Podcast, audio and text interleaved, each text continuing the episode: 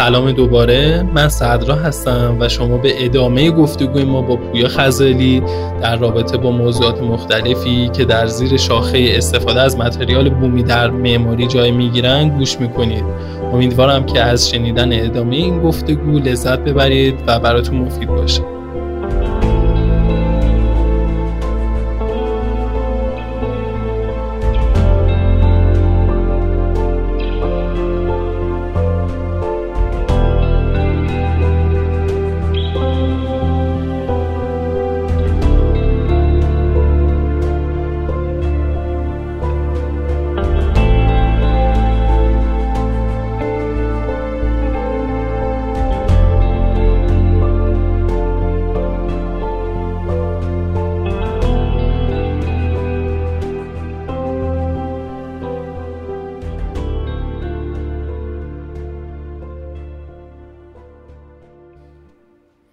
پویا جان خیلی ممنون بابت این توضیحات جذابی که راجع به این قضیه دادین و نکته که راجع به بروز شدن اون سنت ساخت و در واقع معماری که در گذشته وجود داشته خوبه که رینیو بشه توسط معمارا بهش فکر بشه و اینا برای من خیلی جالب بود. سوال بعدی هم که نوشتیم یه جورایی به این بحث مرتبطه. داستان از این قراره که می‌خوام بپرسم. تکنولوژی روز احیانا به نظر شما می‌تونه به کمک این سنت و در واقع بروز شدن و معاصر شدنش کمک کنه؟ یا اینکه اصلا این تکنولوژی که یعنی چیزی که تکنولوژی داره به سمتش میره دنیای دیجیتال و اینا یک چیز کار با مساله بومی و به خصوص خاک یه چیز دیگه. خب مثالی که تو این عرصه می‌تونم بزنم مثلا هم چیزی که امروز خیلی وایرال شده استفاده از 3D پرینت و اینکه اون متریال اصلیش گل باشه. از شما این فشنه یا اینکه واقعا پرکتیکاله؟ و در ادامه ببخشید که سوالم داره طولانی میشه اینو بگم که مثلا آینده این موضوع رو چجوری می‌بینین اینکه مثلا گفته میشه که اگه بنا باشه انسان توی مریخ سکونت داشته باشه خیلی بهترین روش اینه که از این سنتی که توی جای جای دنیا بالاخص توی جاهای گرم و خوش مثل ایران و اینا سنت برای ساخت و سرپناه اینا وجود داشته استفاده میشه کرد و اینا این کلا قضیه رو چه جوری می‌بینید من اول از این آخری که گفتی شروع می‌کنم. اگه خب نادر خلیلی چیز رو برد دیگه این جایزه ساخت فکر می‌کنم برای خونه بود روی کره ماه که جایزه ناسا رو برد. بعد از اون اصلا یوهو که یه زمینی رو در واقع دولت آمریکا در اختیارش قرار داد تو کالیفرنیا بیابونی رو تحقیق می‌کنه. ولی می‌دونین چه جوری این چیزو برد؟ این جایزه. تو دهمین سالگرد تاسیس کلرت که مؤسسشون بود من اونجا بودم خودش زنده نبود پسرش داشت توضیح می‌داد. گفت جایزه گذاشتن برای خونه روی کره ماه و بهترین معمارای دنیا شرکت کردن طرحهای عجیب غریب و اینا. بعد موقع این رسید که ازشون بخوان که خب حالا شما این طرح دادین چه چیزایی لازم داریم؟ یکی گفت نمی‌دونم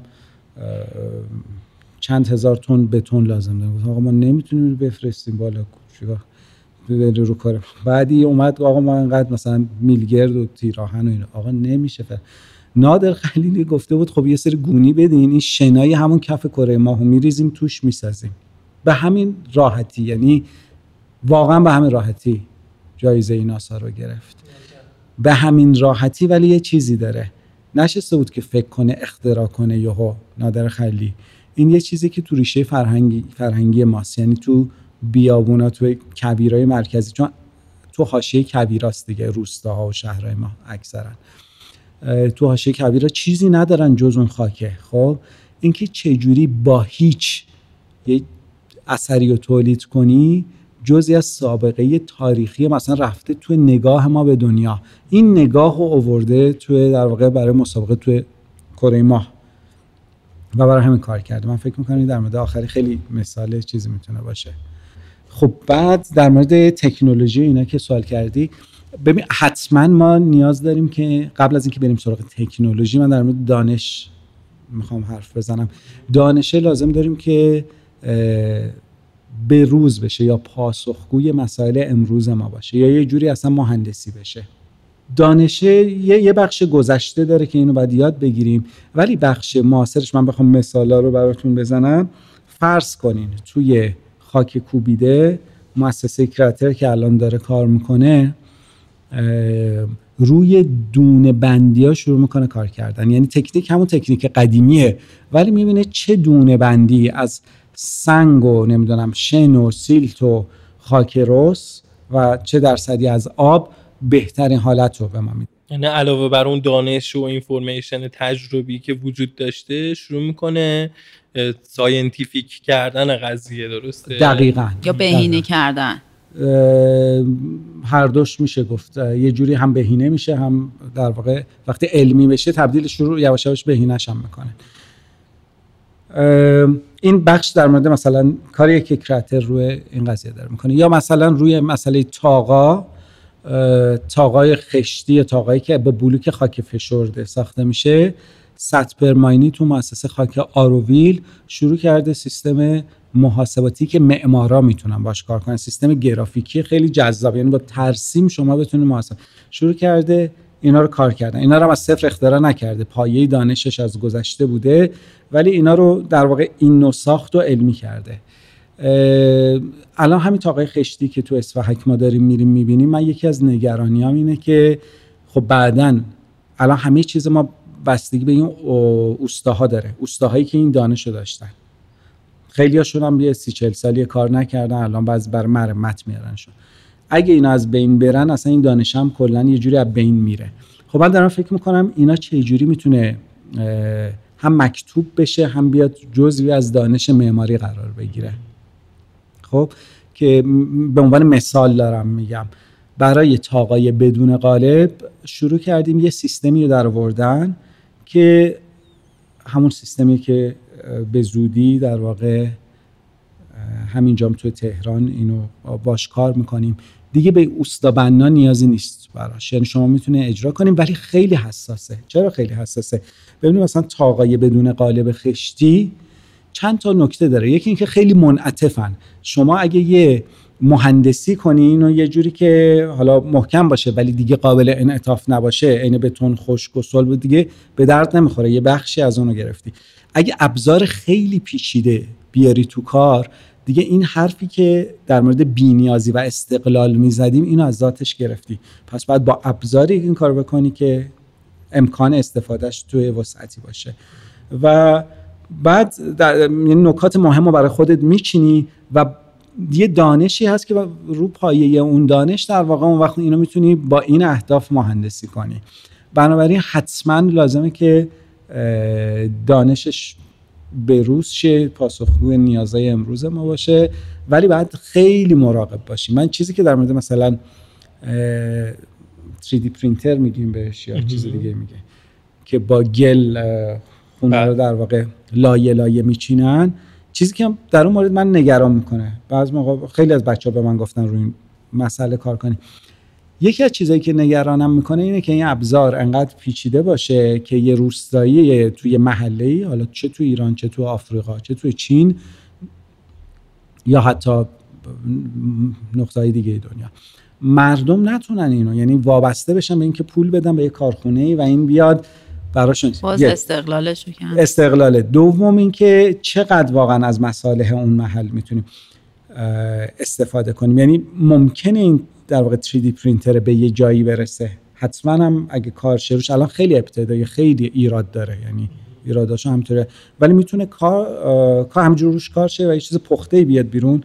اما شما آخر سر باید ببینید در ازاش آیا ایده هایی که براتون جذاب بوده مونده یا اینکه این دوباره شده یه بازیچه دیگه ای که اون داره شما ولی مثلا اگه داستان تکامل این ابزار به جایی برسه که مثل مثلا بیل که دیگه الان برای همه افوردبل هست و همه جا هست و اینا به اون حد از امکان داشتنش برسه فکر می‌کنیم که دیگه آره ولی بعد که آدمه که طراحی می‌کنن تو اون سیستم بعد حواسشون باشه. حواسشون نباشه خیلی سریع است.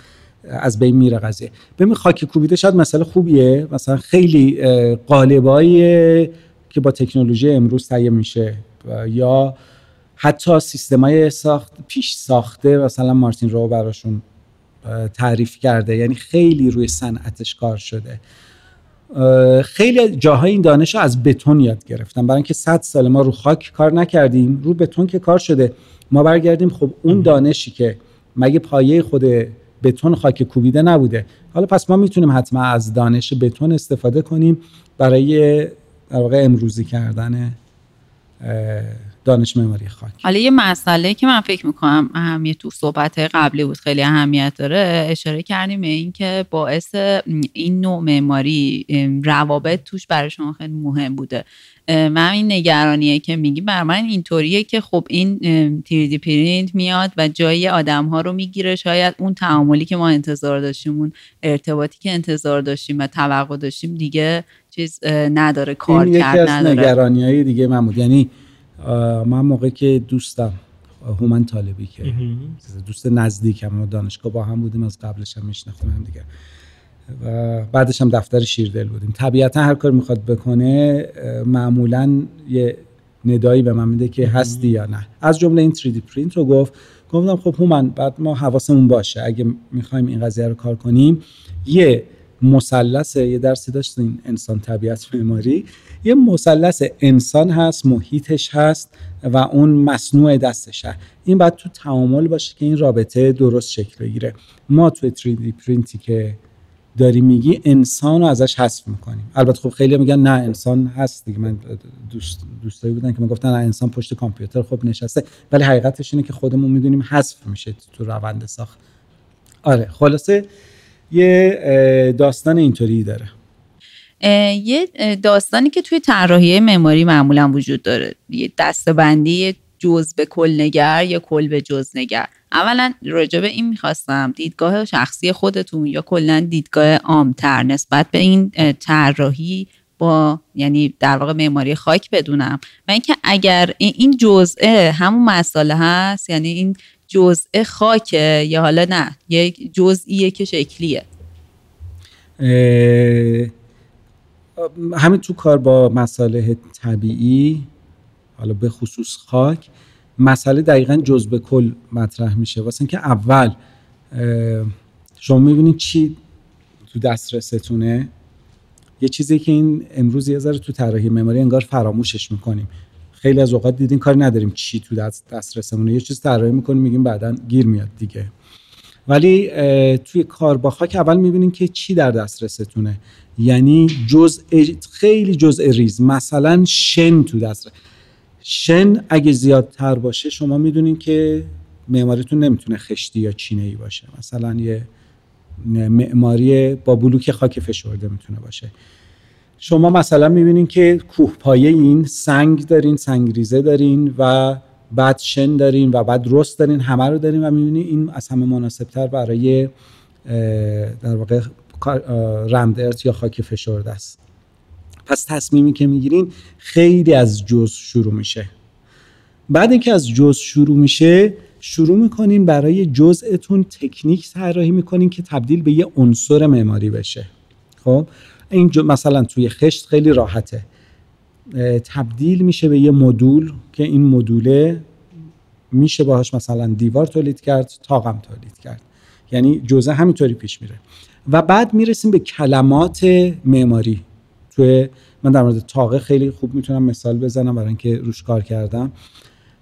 فرض کنین توی معماری خشتی شما توی تاقه خشتی چهار تا عنصر دارین که این چهار تا عنصر می‌تونه زمین رو به سقف تبدیل کنه.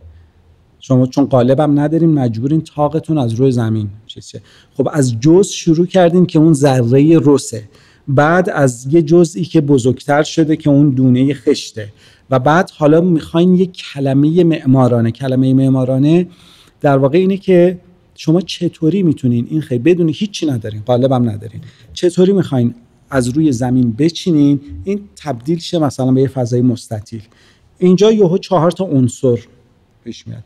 یکیش میشه تاقه اسپردار یا آهنگ که چیز بود حالا بخوام خیلی سریع بگم. یکیش که آشناییم همه باش فیلگوشه که کنجار میپوشونه یکی دیگه در واقع تاقیه که اسمی ازش ما تو کتاب معماریمون نمی‌بینیم. حذف شده ما امیدوارم این اینو بتونیم دوباره احیا کنیم. تو محاوره به زمین بهش میگن. حالا من به زمین در واقع دارم می‌نویسم این خیلی زشت نشه بشه چاپش کرد. در در انگار کونش رو زمینه دیگه این تاق معلومه. که شما می‌تونین یه مستطیل رو باهاش بپوشونین. فیلگوش کنج رو می‌تونستین بپوشونین. برای از برداری دیوار نیاز داشتین. و یه دونه دیگه هم که پایه همه ایناس وجود نداره ولی بعد از اینکه من فهمیدم پایه ایناست به عنوان نیم گنبد اینو مطرح کردم. پس چهار تا کلمه دارین. حالا این کلمه ها یه دستور زبان می‌خوان یعنی تا حالا کلمات معماریتونه. دستور زبان برای شکل دادن معماری می‌خوان. دستور زبان داره برای ترکیب. بعضی موقع اینا خطی ترکیب میشن بعضی موقع مثلا جلوی همدیگه به صورت دایره پوشیده میشه. بعضی موقع رجاشون روی همدیگه میره. مثلا این تاقای چهارگرده پوش که قبلا داشتیم. و مثلا یه چیزی شبیه گنبد رو شکل میده. دستور زبان اینا رو میشه لیست کرد. و بعد شما فضاهای معماریتون رو شما دستور بعد دستور زبونه قاعده داره. شما مثلا اگه یه تاق دو تا تاق نامتقارن و یا چهار تا تاق که نامتقارن با هم ترکیب شن و چیز کنیم ممکنه جلوی زلزله آسیب پذیر باشه. شما روشاشو تو دستور زبان باید بدونین. پس دستور زبانه که یاد گرفتین کلماتو که می‌دونین حالا می‌تونیم برسیم به مسئله فضاییتون. باید مسئله فضایی دو تا بحث که قرار بود در ادامه داشته باشیم ولی فکر کنم الان جاشه. یکی این که این صحبت که کردیم می‌تونه اینطور تعبیر بشه که کلا معماری با مصالح بومی یه رویکرد مینیمال در مفهومه نه به معنای شکلی که ما بیشتر باهاش هستیم. یعنی یک نوع معماری که خیلی مینیمال عمل می‌کنه. یعنی مینیمال به معنی کمی نگرایی نیست. معنای خلوص بیشتر توی ما داریم از مسالهی ما داریم اینطوری نگاه می‌کنیم چی در دسترسمون داریم. پس با کمترین چیزهایی که در دسترسمون داریم می‌خوایم بهترین نتیجه رو بگیریم تو میشه اینطوری بهش نگاه کرد؟ دقیقا همینه. یعنی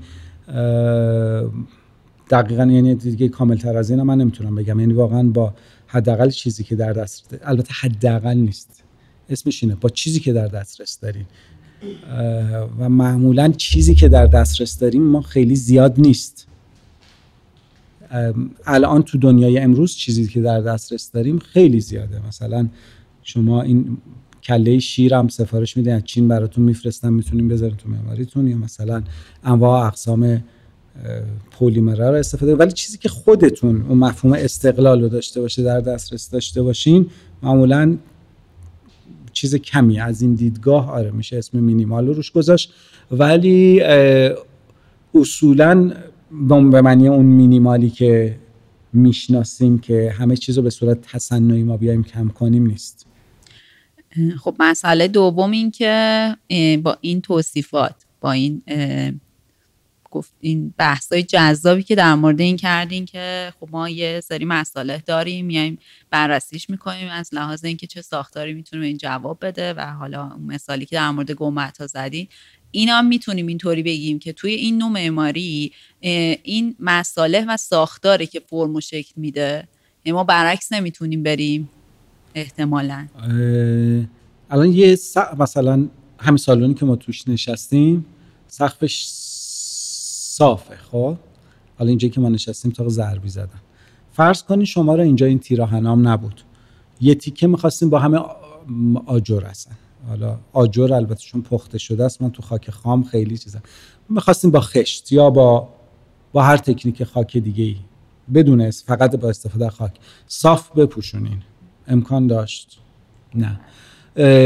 هیچ راه دیگه ای ما نداریم جز اینکه حتی اینجام که تیراهنه تاق ضربی شده رفته روی تاقا برای اینکه حتی همین یه فاصله کوچیک هم اینا نمی‌تونن صاف وایسن. چیزی که من تو معماری خاک و معماری کلا تو معماری طبیعی هست تو معماری خاک خیلی واضحه. برای همین رو معماری خاک مثالش رو می‌ذارم. چیزی که من خیلی تو معماری خاک دوست دارم اینه که ما به عنوان معمار خدا که نیستیم هیچی اصلا هیچی نیستیم. ما به عنوان معمار کارمون فقط مشاهده کردنه.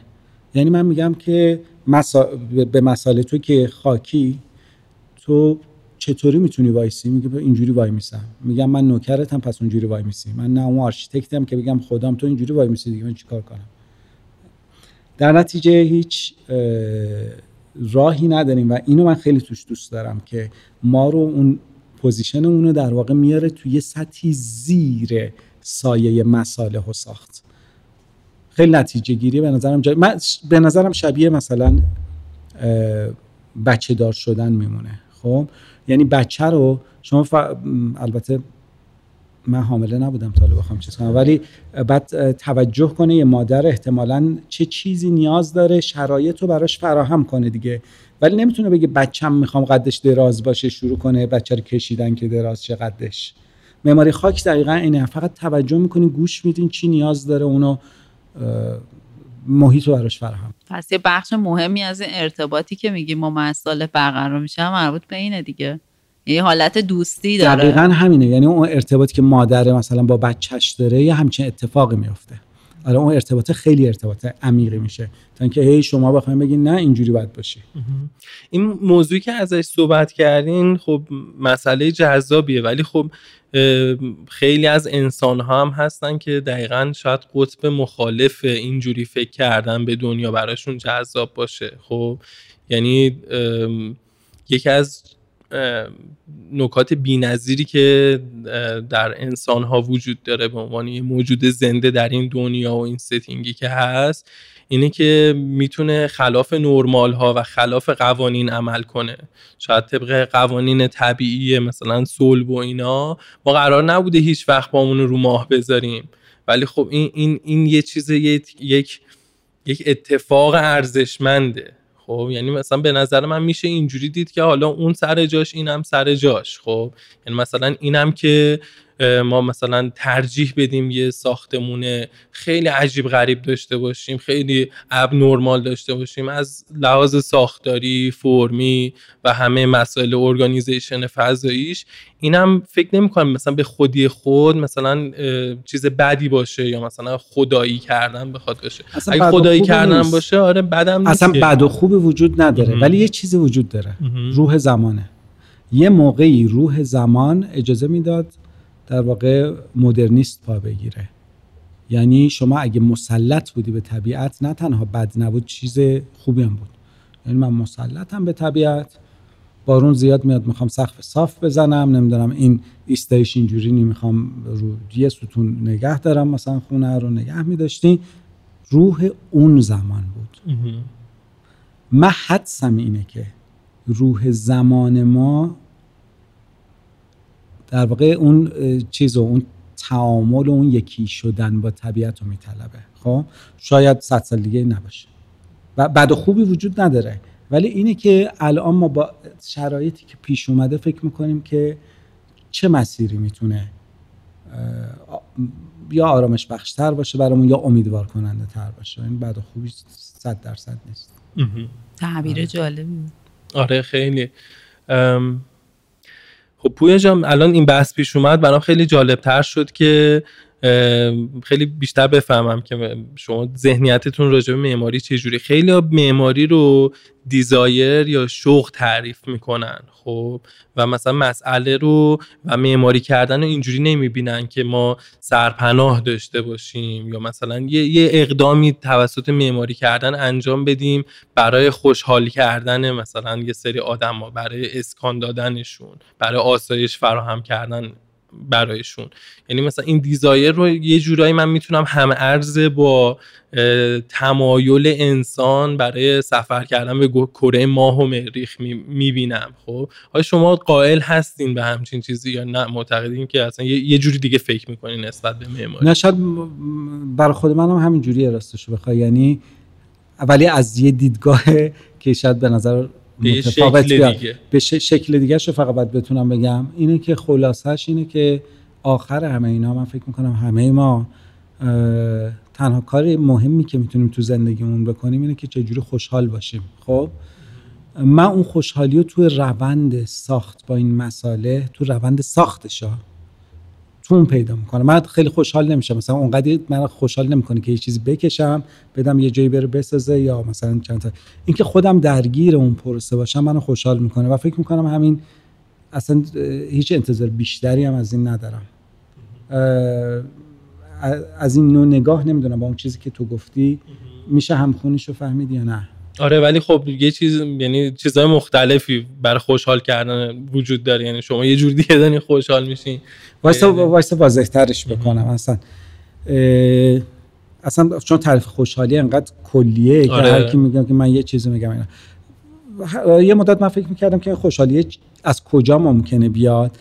و بعد نتیجه ای که بهش رسیدم که باز شخصیه اینه که دنیا داره یه جریانی رو میره چه شما باشی چه نباشی چه من باشم چه نباشم داره این جریانی میره.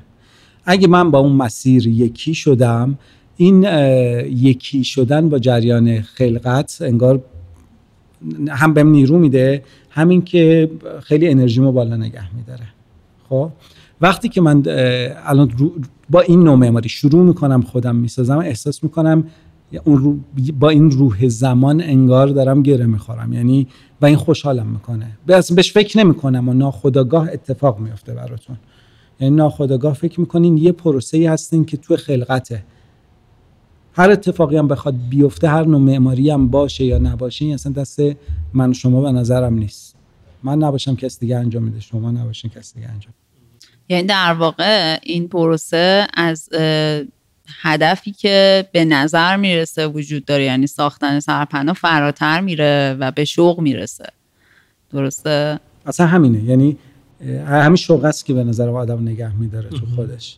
ممکنه شوق هر کسی تو چیز متفاوت پیدا شه ها میگم ولی یه همچین یه آره مرسی که توضیح دادین. یکی از حالا دو تا از سوالاتی که اینجا تو این لیستمون نوشته بودیم و اینا راجبه این بودش که چقدر این اپروچی که شما دنبال می‌کنین توی معماری یعنی همین توجه به معماری خاک و اینا مسائل درون دیسیپلینی دانش معماری توش اهمیت داره. من فکر می‌کنم یه خورده حالا با این بحث که الان داشتیم جواب داده شد. حالا دوست دارم اگه نتیجه گیری من اشتباهه اینو اصلاح کنیم.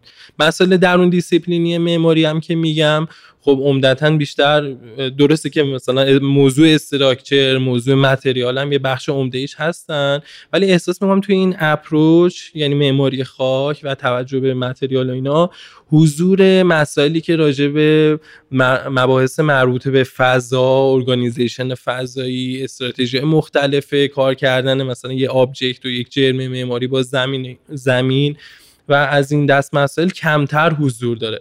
شما این رو یه نقص می‌بینین؟ یا اینکه فکر می‌کنین که نه اصلا موضوعیتی نداره و خیلی اهمیتی نداره اینا؟ ببین حالا چون من خودم بیشتر یعنی بیشتر توی یا برای پناهنده ها یا حاشیه شهر یا روستا اینا کار می‌کنم با یه سری جامعه در ارتباطم. مثلا برای پناهنده های افغان برای پناهنده های سوری. نمی‌دونم یا بعد از زلزله برای روستایی. حالا برای همین حرفی که می‌زنم و دارم تو این شرایط بهتون میگم.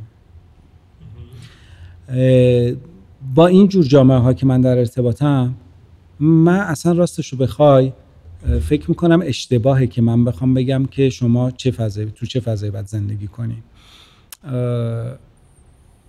یعنی برم یه جامعه که اصلا نمی‌شناسم مثلا پناهنده های افغان. یا سوری بگم فضای درست برای شما اینه. ولی فکر می‌کنم جایی که می‌تونم کمکشون کنم که جایی که ما به عنوان معمار می‌تونیم کمکشون کنیم توی مسئله فنی ساخت نگاه به ساخت اون دستور زبان معماری که از دل ساخت میاد. و بعد فضاهه بعد یا تو تعامل با اون جامعه یا بعضی موقع اون جامعه خودش تصمیم می‌گیره اون فضا چی باشه. تو اون بعد شکل بگیره. ببخشید که میونه صحبتتون شاید تو تهران این سخت باشه مثلا شما یه مال می‌خواین بسازین اینجا دیگه این بس یه ذره فرق می‌کنه ها؟ یا یه بیمارستان می‌خوای بسازین مسئله فرق می‌کنه. من دارم در مورد جامعه چرا به نظرتون فرق می‌کنه؟ یا بذاریم اینطوری بپرسم که مگه ما قائل نیستیم به این موضوع که معماری دانشه و یا یک موضوع تخصصیه. خب وقتی یک عده راجع به یه موضوعی به صورت تخصصی دانششو دارن چرا نباید از دانششون برای کمک به اون افرادی که تخصص و دانششون ندارن ولی بهش نیاز دارن استفاده کنن. مثال مثلا پزشکان رو می‌زنم. یعنی مثلا به نظرتون درستی که یک پزشک بگه من صلاح نیست که به فلان فرد که مثلا دچار فلان مشکل هستش بگم که تو این دارو رو بخور. به نظرتون نمیشه این قضیه آخه همین موضوع اینه که تخصص اصلی خودمون و تخصص اصلی و من تو اون دانش ساخته می‌دونم تو مسئله فنی تخصص دیگه هم داریم در مورد فضا می‌تونیم نظر بدیم. ولی وقتی من درک نکردم فرهنگ اون جامعه رو به خودم اجازه نمیدم خیلی تحمیل کنم. حتی خیلی مثال های پیش پا افتاده داره. شما مثلا میرین یه فضای همین تو همین تهران چیز می‌کنین درست می‌کنین. بعد کارفرما میاد عوض می‌کنه. شما ناراحت میشین. برای من خیلی اتفاق افتاده. به جلوش یه در می‌زنه مثلا تراس رو میبنده. بسته اوپن می‌کنه یا اوپن نمیده از این تراس رو میاد میبنده فلان اینا. دو تا حالت داره. یا من باید بگم که اون آدم نمی‌فهمه واقعا که من به نظرم خیلی این مسئله دوم اینه که اون آدم می‌خواد فضاش اونجوری باش راحت تره احتمالا. و من, من منم که نمی‌فهمم اون آدم تو چه فضایی راحت تره برای همین مسئله فضا رو من خیلی اتفاقا تخصص معماری نمی‌بینم.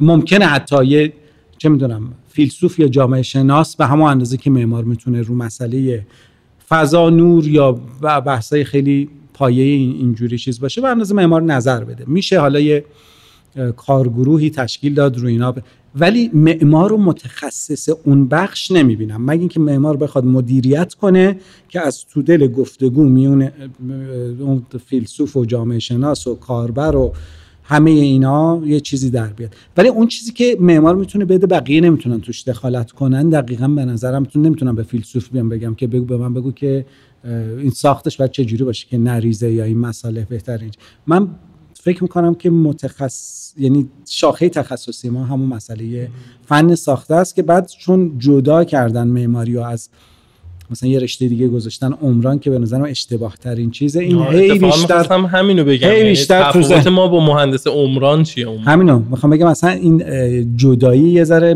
به نظر خندهدار میاد.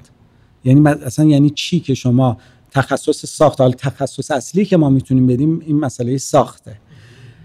با دیدگاه معمارانه. این اصلا جدا از یعنی سازه و معماری جدا از همدیگه تو این نمیشن. وقتی می‌خوای دستور زبان مثلا بر اساس تاقا بدی. بعد بیا این دو تا رشته رو جدا کنی از هم اصلا به نظر معنی نمیده. خب نمیشه این, این دوباره باید با هم یکیشه. نمیشه این قضیه رو یعنی مثلا معماری یه طیف گسترده سبودی دید که مثلا بالاخره هر جاش تمرکز مسائل متفاوت با همدیگه.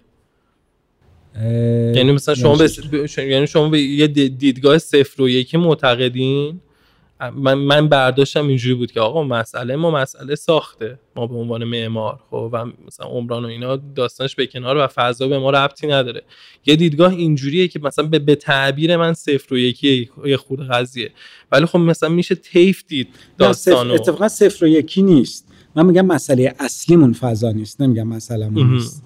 مسئله اولیه‌مون به نظرم. یا حداقل مسئله ای که کسی نتونه توش دخالت کنه برای ما مسئله فضا نیست.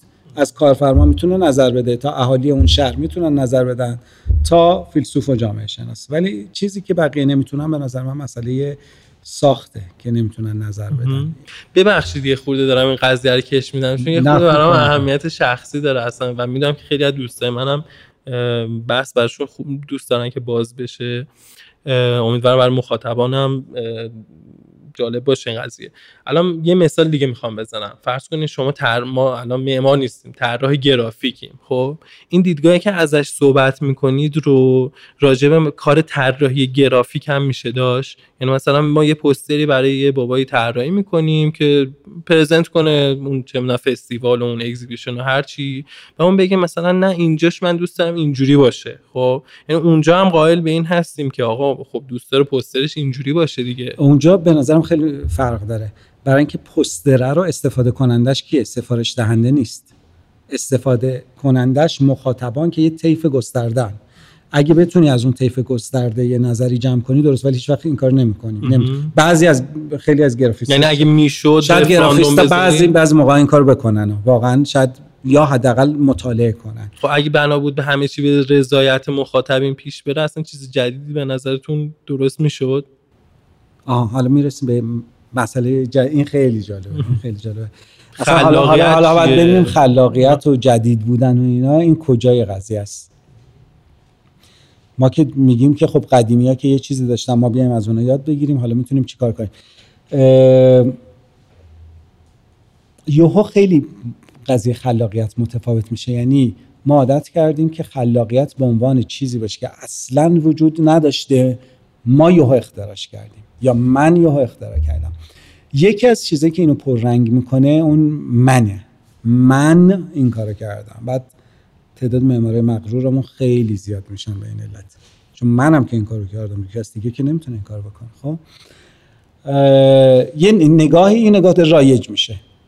اما در طول تاریخ نگاهی نبوده که.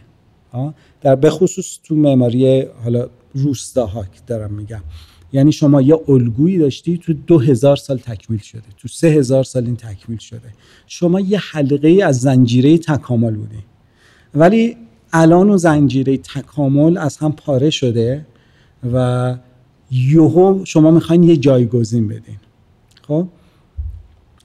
به نظر من وقتی ما برمیگردیم جایگاه درستمون که بتونیم تکمیل کننده اون حلقه باشیم. حتی اگه حلقه جابج داره مسیر رو جابجا می‌کنه. یعنی تو تاریخ اتفاق افتاده که اون حلقه حلقه مهمی بوده.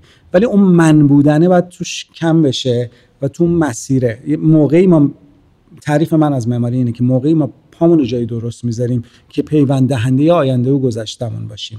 نه اینکه فرض کنیم من اوایل کارم. یه ویلا ساختم. خیلی هم برام موقع هیجان انگیز بود. نه اون مسیر ادامه پیدا کرده. با دوره تاریخی خاصی جز مدرنیست یه ارتباطای کوچیکی برقرار نمی‌کنه. اونم تا حدی.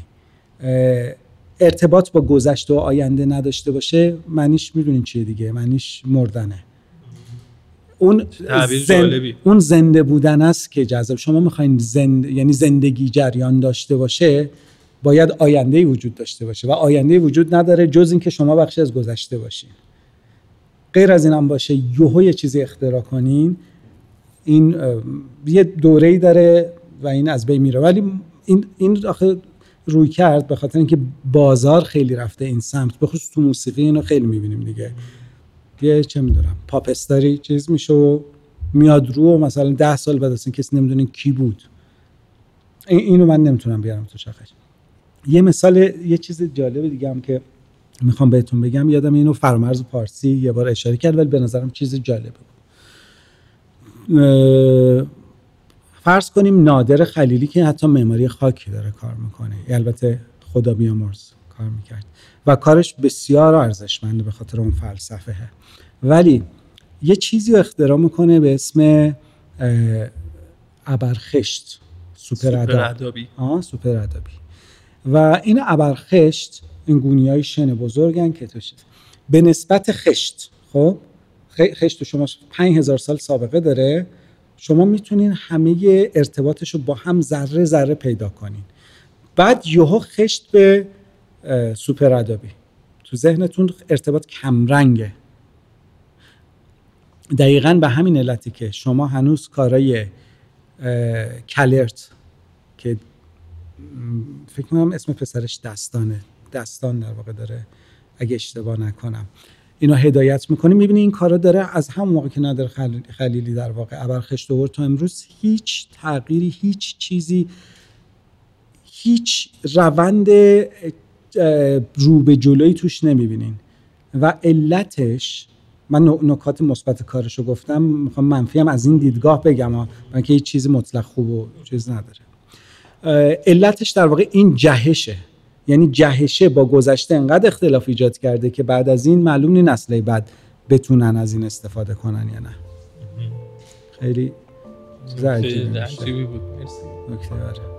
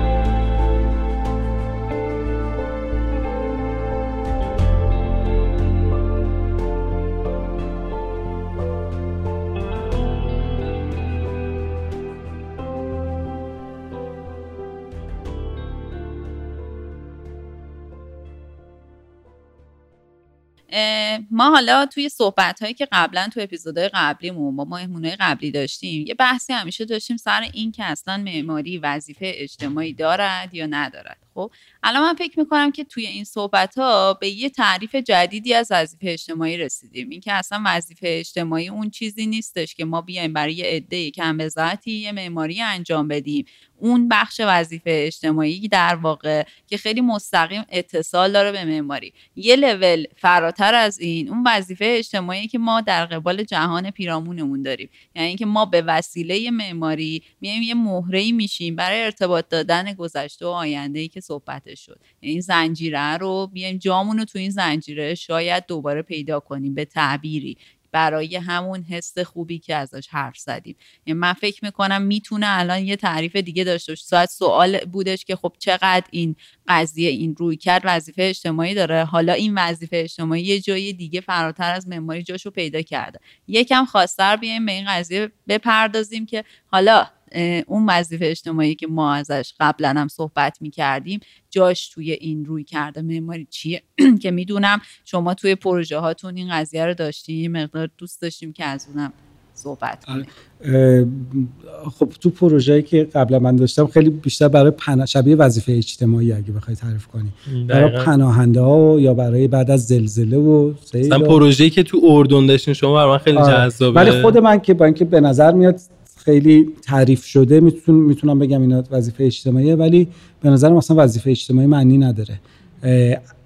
برای اینکه وقتی به اون روح زمان وصل میشین اون وقت اون وظیفه اجتماعی انگار ناخداگاه یعنی اصلا دیگه اوورده وظیفه اجتماعی وقتی مطرح میشه که شما هیچ در واقع دارین اجتماع تخریب می‌کنین. وقتی ناخداگاه شما احساس می‌کنین دنیای امروز در این مسیر که روح زمان در واقع تو شهریان داره داره حرکت می‌کنه دیگه وظیفه اجتماعی ما یعنی همه چی انگار سر جای درست خودشه. یعنی فرض کنیم توی امروز من اوایل مدرنیسم نمی‌دونم که چه اتفاقی و یعنی داخلش نبودم. خوندم این همه شما همونقدر اطلاع دارم. ولی تو جریان امروز من می‌دونم که این ناخداگاه وقتی با روح زمان در ارتباطه اون استقلال رو برای آدما داره میاره که امروز خیلی واجبه. آسیب نمی‌زنه به محیط زیست که امروز واجبه. همیشه واجب نیست همیشه لزومی نداره ما بهش یا نمی‌دونم برای بیجا شده ها چون امروز خیلی مسئله حادیه توی دنیا دیگه به خاطر جنگ و نمی‌دونم اختلاف خب همه اینا رو ناخداگاه جواب میده. مثلا نمی‌تونم بشینم فکر کنم که ای من وظیفه اجتماعی دارم حالا برم برای فقیرا کار کنم. حس می‌کنم که در واقع این معماری منو خوشحال می‌کنه چون جایگاهش تو دنیای امروز درسته. وقتی جایگاهش درسته داره وظیفه اجتماعیش انجام میده. اصلا نمی‌تونم به فکر کنم. اگه میرم کار برای پناهنده ها می‌کنم برای اینکه اونجا شغل اونجا می‌تونم کارگیر بیارم. یعنی سازمان خیریه هستن بودجه ای دارن. من می‌تونم هم درآمدی داشته باشم هم کارم اجرا کنم. نه به خاطر اینکه وظیفه اجتماعی انجام بدم یعنی صرفا از وظیفه بودن خارج میشه و در واقع میشه من تعبیرم اینطوریه. من میشم عضوی از یک جهانی که باید به چرخه خودش ادامه بده و توی اون چرخه موثر باشم همین دقیقا همینه. ناخداگاه احساس می‌کنی که وظیفه اجتماعی حالا شاید بعدا صد سال بعد بگن که اشتباه می‌کردی ولی حداقل تو احساس می‌کنی که این وظیفه اجتماعی انجام شده؟ اصلا دیگه بهش فکر نمی‌کنی. و یه حالت دیگه شاید مثلا کلمه وظیفه اجتماعی به خصوص توی بحث پناهنده ها یه حالت ترحمی توی آدم ها ایجاد می‌کنه. ولی این نگاه شما به نظر من اینطوری نیستش. یعنی من نقش خودم رو دارم ایفا می‌کنم. یعنی کارمون همینه. دقیقا همینه. اصلا ما کلمه وظیفه میره کنار جای وظیفه رو میشه گفت کلمه عشق با اون کاره در واقع داره پر می‌کنه. وظیفه چیزه. یعنی پس جنبندی اینه که شما اصلا کار معمار می‌دونین که آقا به این مسئله ای که پیش اومده همین موضوع ریفیوجی ها داشتن سرپناه های مثلا کاستی فکتی و اینا باید معمار فکر کنه. نه به خاطر ترحم به خاطر اینکه کارش اینه. اصلا همه این اتفاقات یعنی اتفاقات محیط زیستی و اتفاقات چه می‌دونم پناهنده ها اینا باعث شده که ناخداگاه من فکر کنم مسیر درست اینه. حالا دیگه نمی‌تونه آدم بیاد بشینه ای پس برم با اون کمک کنم. یعنی برعکسه. خب این خیلی معلومه. آره آره آره مرسی. خب این روی کرد برای شما بعدا به دست اومده یا اینکه از همون اول اینطوری فکر می‌کردی؟ مثلا در مورد پروژه اردن می‌خوام اینطوری صحبت کنم که خب از همون اولی ابتدا که شروع کردیم به این کار هم این دیدگاه داشتی یا اینکه نه؟ در طی این پروسه به این نتیجه رسیدین که خودتون یه بخشی از این قضیه هستین. آره شاید اگه داستان اون پروژه رو بدونیم. حالا قبل از اینکه بریم اردن یه چیزی من بگم. ببین توی همین صحبتمون بهتون گفتم که اصلا واسه این من رفتم سراغش و احتمالا بچه هایی که امروز میرن سراغش خیلی برای اینکه لذت می‌برن از اون قضیه. الان می‌فهمم که چقدر اتفاق درستیه. وقتی لذت می‌بری یعنی نیاز دنیای امروزه. اگه یعنی چیزی که خلای شکل لذت می‌بری. نیاز دنیای امروز تو ذات خودش مسئله پناهنده ها رو داره اقلیم رو داره نمی‌دونم شکاف اجتماعی و طبقاتی رو داره همه اینا رو داره. برای خب مثلا منم از این لذت می‌برم که یه معماری در واقع انجام بدم مثلا برای صنعت entertainment. یعنی من به نظرم اگه لذت ببری حتما درسته. خب یه اشکالی وجود داره ها. فقط یه اشکالی ممکنه وجود داشته باشه. اگه لذت ببری حتما هست. منتها تو دنیای امروز یه ذره سخت شده که ما بفهمیم از چی لذت می‌بریم. اینم باید هممون حواسمون باشه. و اینکه تبلیغ میشن خیلی چیزا. یعنی مدام توی یه حجوم یه سری تصویر داریم که همه میگن خوشبختی اینه درست اینه فلان اینه و اینا ممکنه ناخودآگاه. خیلی با خودمون صادق باشیم. به همین نتیجه برسی که در واقع کاری که داری می‌کنی درسته تمومه. حتما درسته. یعنی اون لذت خداگاهانه باشه تحت تاثیر عوامل بیرونی و تبلیغات. آره انقدر ولی خیلی سخته تو دنیای امروز. بعد ولی یه داستان حالا ما با داستان شروع کردیم سری اولو و با داستان هم بذارین تمامش کنیم. داستان من این کاری که برای پناهنده های سوریه تو اردن کردیم و من براتون تعریف کنم. یه ذره مفصل تعریفش می‌کنم. یه آشنایی حالا آشنایی من با Architecture for Humanity داشتم یه دوره اونجا دیده بودم و با کامرون سینکلر که پایه گذارش بود دوست شده بودم و بعدا در ارتباط بودم باش. یه روز کامرون سینکلر گفتش که چیزو کار می‌کنی؟ اون موقع بود که فرانسه دیگه معماری خاک خونده بودم اینا. گفت برای یه پروژه هست. اول سه تا پروژه تو اروپا گفت و حالا که با اونا کاری نداره بعد گفت یه پروژه هم هست پناهنده های سوری. تازه مثلا سه سال اون موقع که به من گفت سه سال از جنگ گذشته بود. گفتم آره اصلا 2015 اینطورا یعنی؟ 2013 2013 البته این کار ما تا 2016 ادامه پیدا کرد. ولی 2013 موقعی که گفت به من. یا 2013 آره، بود دقیقا. و گفتم آره حتما فلان. خب حالا برای پناهنده سوری می‌خوایم کار کنیم و گفت خیلی خب بیا از طریق کارخونه این. انجام میشه کارخونه داربستسازی ایتالیایی و بیا با رئیس اونجا فلا موقع تو میلان قرار داریم. قرار کجا بود؟ توی گرونترین خیابونی که گرونترین فروشگاه تو خیابون مونتناپلون میلانه و اونجا تو هتل بولگاری. بعد من رفتم هتل بولگاری. خود من پناهنده های سوریه الان هتل بولگاری. من اینجا دارم چیکار می‌کنم؟ وایستادم قرار اولمون اونجا بود. و بعد رفتیم سراغ چیز؟ دیگه اون رئیس کارخونه در واقع قبول کرد که بخش خیریه رو من را بندازم. رفتم تو کارخونه. و داستان این بود که پیشنهاد از کمرون بود که شما که کارخونه داربست سازی هستین ببین کمرون کاری خیریه می‌کرد ولی حواسش این بود که پول از کجا میاد کجا میره نمی‌دونم چجوری با هم لینک کنه تمام هنرش تو این بود. Architecture for Humanity که حالا منحل شد ولی موقعی خیلی معروف بود. کامرون این کارا رو می‌کرد. حالا اینجا حواسش این بود که یه جای این کارخونه داربست سازی رو دیده. مسئله پناهجوی سوریه رو دیده. و اومده به اینا گفته که شما همین داربستا رو استفاده کنین که مثلا یه چیزی حالا سرپناه یا مدرسه برای اینا بفرستین. این تبلیغ برای کارخونه میشه بردی دیگه روابط سیاسی پیدا می‌کنه از طریق این. و اصلا خودش بیزینسه چون در واقع کارخونه اسپانسر اسپانسر نه ببخشید خیر پیدا می‌کنه برای این قضیه. یعنی آدمایی که حاضرن پول بدن و این یه خودش یه بیزینسه. و بعدش هم منو معرفی کرد که یکی هست که اینجا می‌تونه این کارو بکنه. یعنی می‌خوام بگم هدفم از تعریف این داستان چیه؟ این همینجوری واردش نشیم. چون ما خیلی قشنگ دیگه حرف از خاک زدیم مسائل طبیعی زدیم پناهنده ها زدیم وظیفه اجتماعی زدیم ولی اتفاقات به همین گل و بلبلی نمیفته تو دنیا. اتفاقات یعنی همش هنوز قضیه پول هست هنوز قضیه ارتباط هست. و به نظر من این پروژه خیلی باز می‌کنه که شما ممکنه برین تو معماری خاک یا معماری بشر دوستانه و بعد یهو برو بخورین با یه جریانی که اصلا ضدشه کلا. یعنی می‌خوام بگم چشاتون خیلی بد باز بشه یعنی بیشتر برای شنونده ها دارم میگم که چه مسیرایی می‌تونن انتخاب کنن. اگه مسیر پول در آوردن باشه این مسیر خوب و درستیه ولی اگه کار کردن باشه حداقل باگاش رو می‌تونیم ببینیم که کجا ایراد داره.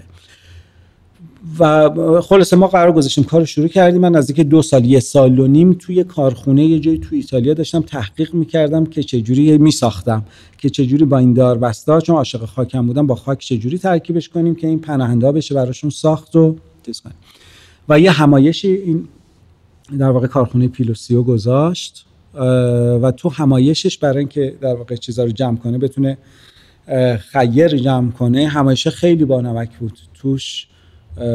آنجلینا جولی دعوت بود. خب ممکنه بتونه پوه. بن لادن هم دعوت بود. کوفی انان هم دعوت. همه رو کنار هم نشسته اون روز منم قرار بود برم پروژه رو بن لادن؟ برادر بن لادن که خودش خب کشتن. برادرش جزو 5 تا یا 10 تا اگه فکر کنم 5 تا باشه. ولی جزو پولدارترین آدمای دنیاست. آره دیگه و هنوز business هایی که آره. خب اون قضایا ظاهرا ربطی به خودش نداره. اون داره business ش می‌کنه. بودن همه بودن. خانواده بن لادن هم بود چیزا پسرش و اینا یعنی می‌خوام بهتون بگم که یهو تو یه لولی می و اصلا از کجا این ارتباط ها پیدا شده حالا تصور من راجع به کارهای خیریه تو دنیا اصلا یه چیز دیگه بود. من همیشه می‌گفتم تو ایران گندکاری داریم جاهای دیگه دنیا خیلی عالی دمشون گرم و فلان اینا. ولی به نظرم این داستان یه چیزایی باز می‌کنه. حالا از کجا روابط ایجاد شده بود؟ اصلا کمرون از کجا رئیس ما رو شناخته بود؟ رئیسی که تو در واقع کارخونه داشتیم شناخته بود از طریق همایشای کلینتون بود. قبل از انتخابات آمریکا کلینتون و ترامپ. کلینتون در واقع خیریه داره. سه تا کلینتون یعنی اون رئیس جمهور قبلی president کلینتون هیلاری کلینتون و دخترشون چلسی کلینتون. و کار این خیریه در واقع می‌تونید تو وبسایتش ببینید دیگه. فقط اینه که موضوع تعریف می‌کنه. پنج تا موضوع اون سال تعریف کرده بود. مسئله غذا تو دنیا مسئله زنان مسئله پناهنده های سوریه. چهار تا موضوع بود. موضوع چهارم یادم رفت. شاید آب بود. و خودش که نمیاد راه حل بده. خودش کارش اینه که روابط رو تو دنیا برقرار می‌کنه. میگه این میزگرد مال پناهنده های سوریه. کیا میان حمایت کنن؟ مثلا از کوکاکولا ممکنه بیاد از آیکیا ممکنه بیاد. کارخونه ما اومده بود که پول چه جوری جور شه روابط چه جوری جور میشه مثلا از سازمان ملل دعوت می‌کنه. اینا تو این جلسات در واقع اینا با هم لینک شده بود. این لینک در اومده بود. این هم خلاصه داستانش. توی اون جلسه اول هم من رفتم گفتم که این مدرسه رو من یه سیستمی طراحی کردم که بعد از کوفیانان حرف می‌زدم. یعنی کوفیانان یه ذره سخت خیلی چیز بود جلسه. گفتم تو ده روز با ده تا پناهنده سوری اینا رو میریم می‌سازیم. بعدش به من همکارام می‌گفتن که خب برو ده روزه. گفتم بابا حالا من یه چیزی گفتم. گفتم دیگه نه دیگه. ببخشید غلطی یه جایی این حرفو زدی که حالا ده روزه بشه 12 روز و 13 روزه نه نداریم دیگه. چه ده تا پناهنده سوری ما باید یه آدم حرفه‌ای هم نمیدیم. خودت دیگه چه. اون مدرسه ای که ما می‌خواستیم بسازیم فکر می‌کنید چقدر؟ مدرسه اول. با هزینه البته هزینه تحقیقاتی داشت اما تحقیقاتی. فکر می‌کنین چقدر هزینه شد؟ مدرسه چهار کلاسه هر کلاس حالا فرض کن 20 متر مربع نبود یه حیات هم وسط داشت. یه مدرسه چهار کلاسه برای پناهندهای سوریه خرج اولی شد. ببین کار داریم حرف از کار بشر دوستانه می‌زنیم و حرف از کار ارزون قیمت برای پناهنده. 250 هزار یورو خرج مدرسه اول شد. واقعا؟ 250 هزار. یعنی با خب این جشنا با هتلا با رفت آمده. فقط می‌خوام بگم که خیلی داستانی جالبه که چه اتفاقی میفته دیگه. 250 هزار یورو خرج اون شد و مدرسه های بعدی حالا ما گفتیم این تحقیقات بود و ال بود و اینا مدرسه های بعدی رو اعلام کردیم 35 یا 40 هزار یورو برای 35 هزار یورو هر کدومش که تو بعدی سال بعد بود که همایش تو میلان بود و شارنستون. اومد و شارنستون چیز کرد پولش داد. این مدر... دوباره تو همیشه کلینتون که می‌رفت این پروژه رو من چیزی که برام خیلی عجیب بود اتفاق عجیب میافتاد. این مدرسه من طراحی کرده بودم. خب بعضی موقع میدی یکی present کنه توی همایشی نیستی. من تصویرش رو دارم و این مدرسه رو چلسی کلینتون دختر کلینتون اینا پروژه رو توضیح داد. چه اتفاقی داره میفته اینجا؟ از اینا که بگذریم اتفاقات جانبی بود. یعنی من می‌خوام بگم با این پول چه کارایی میشه کرد؟ علاوه بر اینکه تازه اونجا ملکه اردن مثلا لینک زده بودن که اسپانسر شده بود که مالیات از ورود نگیره. اصلا چرا ما باید از داربست استفاده کنیم که تبل از ایتالیا بیاد اونجا استفاده شه وقتی با این داریم این حرفا رو می‌زنیم؟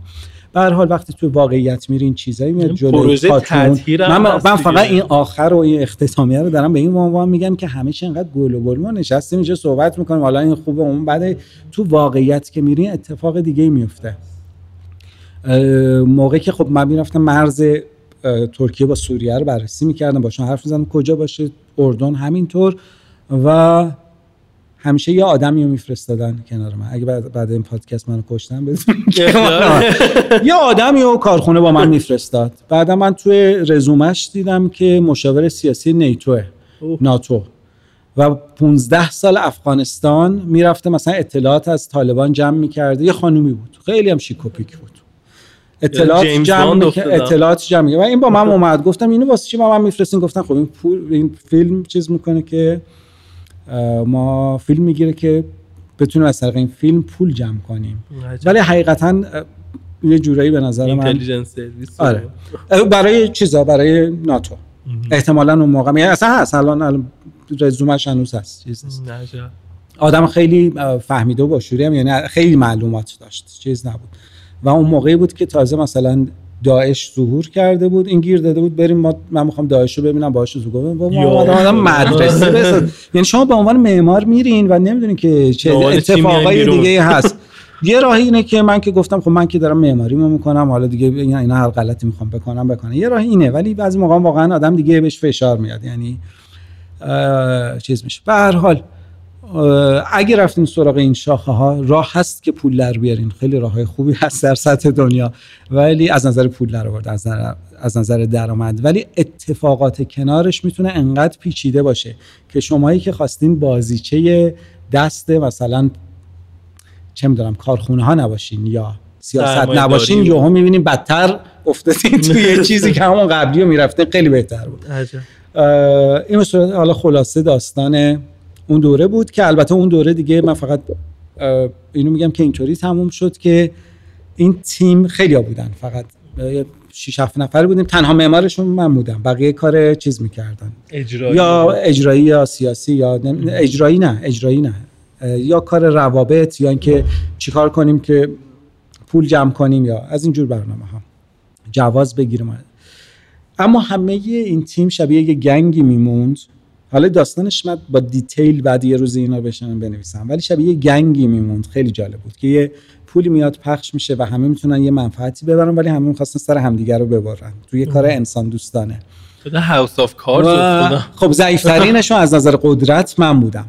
این همین اتفاقایی که اینجا میفته ما مدرسه اول اومدیم ساختیم گفتن این چیه سنگ رو سیمان کنی؟ آقا سیمان چیه بابا؟ داریم این باشون داره گفتن این پنجرهاش چرا کوچیکه؟ حالا به خاطر اقلیم بعد پنجره رو بزرگ کنی. باز من باشون در افتادم. گفتم نمی‌ذارم مثلا پاتونو بذارین اینجا چیز کنین. دوباره سقفش چرا اینجوریه؟ خلاصه این شد که یه سری دشمن قدرتمند برای خودم سر چیزای احمقانه تراشیدم. خب؟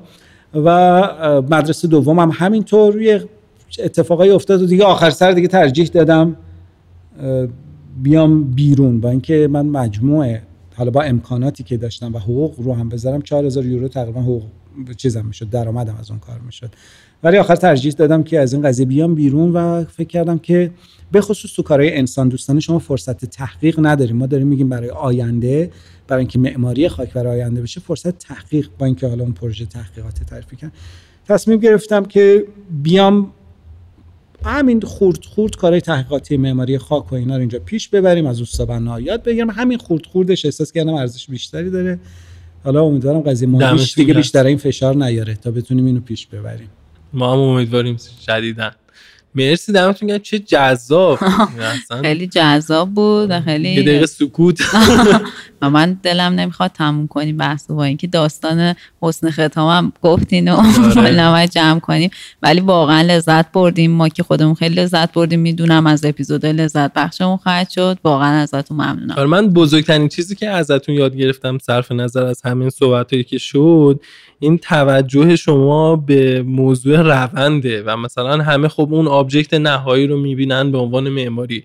ولی اینکه چقدر داستان پشت قضیه هست و چقدر در هم تنیدگی مسائل وجود داره و کسی اونا رو نمی‌بینه واقعا موضوع عجیبیه. بعد من به این فکرم افتادم که اصلا یه اپیزود ضبط کنیم با پویا راجبه سیاست و معماری.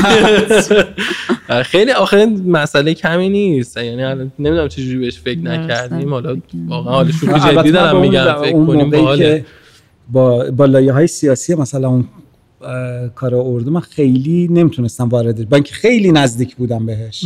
ولی یعنی تو جلسات می‌رفتم ولی نمیفهمیدم چی میگذره نمی‌دونم چقدر می‌تونم آره حالا ولی خب همین چیزا هم در واقع سیاست معنی میده دیگه. این چیزایی که تعریف کردن راجع آره. این روابط و اینا.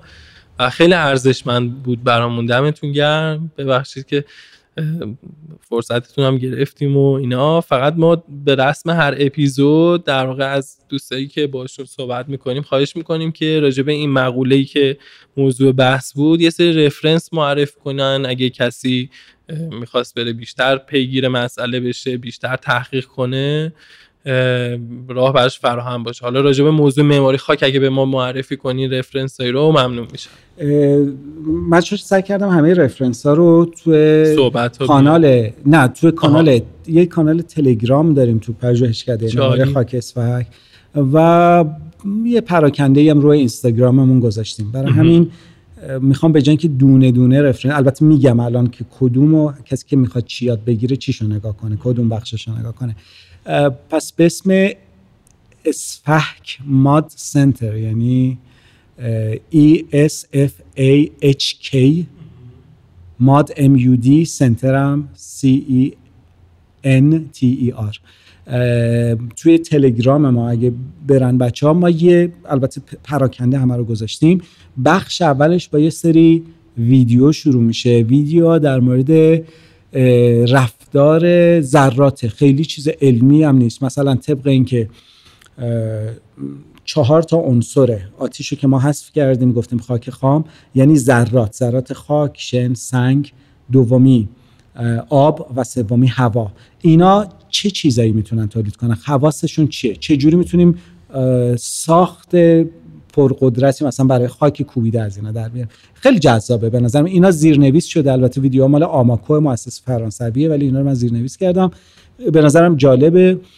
اگه چیز فلسفی یه ذره می‌خوان آشناشن که این چیز چیه من توصیه می‌کنم یه آنا هرینگر یه چیز داره. یه تتاک داره. خود تتاکش رو من روی هم کانال تلگراممون گذاشتم که بهتون اونجا می‌تونن پیدا کنن. یه سوال جواب ما تو دورمون داشتیم live آنا هرینگر رو آوردیم که اون سوال جواباش روی اینستاگراممون توی اون بالا highlight کردیم استوریشون می‌تونن تمام سوال جوابا رو ببینن. برای آشنا شدن با فلسفه و نگرش البته اون TED Talk هم خیلی جالبه. یعنی TED Talk ه رو اول نگاه کنن بعد سوالا بر اساس همون تتاکه دقیقا. که سایت اینستاگرام mod.اسفک m u d نقطه اسفک اسفحک نه آخرش. بعد از اچ ای آره. آره. و این در مورد فلسفه اگه بخوان آشناشن ولی بچههایی که می‌خوان با چیز آشناشن توی مثلا فرض کنیم که مسئله سازه توی تاقها دوباره ما همونجا گذاشتیم. چون جای دیگه ای ما در من ندیدم تو ایران این همه تاق کار می‌کنیم. معماری یا حتی مرمتگری تحلیل سازه‌ای تحلیل نه حتی محاسبه سازه‌ای راحت از محاسبه سازه‌ای یه جا زیرش نوشتم. اون مال سال 2020ش مال 2020ش جزوهش رو به صورت کامل دارن که روش خیلی ساده ایه. یعنی شما دبیرستان هم گذرونده باشین با اون جزوه یه ذره انگلیسیه فقط فعلا. داریم ترجمه می‌کنیم. این منابع و چیزای دیگه هم گذاشتیم. از فیلم ها برای کفسازی نمی‌دونم برای, برای خاک کوبیده همه اینا رو گذاشتیم تو این دوتا که اونایی که علاقمندن می‌تونن برن ببینن دیگه. مرسی. خیلی خیلی ممنون. عالی و هیجان انگیز. آه، راستی این تمام فایل های مربوط به اون پروژه سوریه رو هم توی فایل جدا اونجا به گذاشت به به مرسی. اینو حتما ما توی در واقع صفحات. صفحاتمون حالا ایشالا اگه تا اون موقع وبسایتمون بیاد بالا بتونیم توی وبسایت حالا جایی که هستیم بذاریم برای بچه ها کسایی که دوست دارن علاقه مندن به این قضیه ها و دمتون گرم. خیلی لذت بردیم. واقعا ممنون. و امیدوارم که بازم در بعدها بتونیم بیشتر با هم دیگه صحبت کنیم. من دوباره تشکر می‌کنم. منتظر اپیزودهای بعدی با شما هستیم. مرسی محسا مرسی صدرا. برای منم راستش جذاب بود که این گفتگو یعنی خیلی ساله خوبی هم رد و بدل شد. امیدوارم که یه فضاهای جدیدی رو حداقل بتونه باز کنه.